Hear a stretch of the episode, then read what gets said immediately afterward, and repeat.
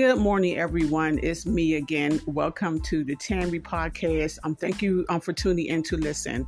Um, I've, I've been talking about Eliza um, Fletcher. She was the young lady, 34 year old, who was um, running in Memphis, Tennessee. Did I say that correctly? Well, Memphis, um, ten- Tennessee, and she was abducted and murdered. Now, um, in Memphis, Tennessee, on Friday at 4:20 a.m they're going to be runners starting at 4:20 a.m. They're they're going to finish um, Eliza's run. So, and that, I think there's only there's like 1,000 over 1,000 um, people registered um, to finish Eliza's run.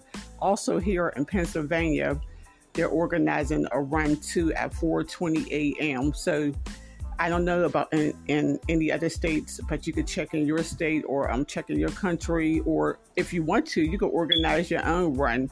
So it's four. I was thinking about that too, even before they announced it. I was thinking like someone should finish her run, and they should do it. Maybe it'll become yearly, every year. And the reason for this run is for her, her, her legacy, you know, to finish her run because she wasn't able to complete her run and also for, for women's um, safety that we should be able to run, walk freely without being harmed. Okay, um, everyone, thank you for listening to the Tammy podcast and have a good day.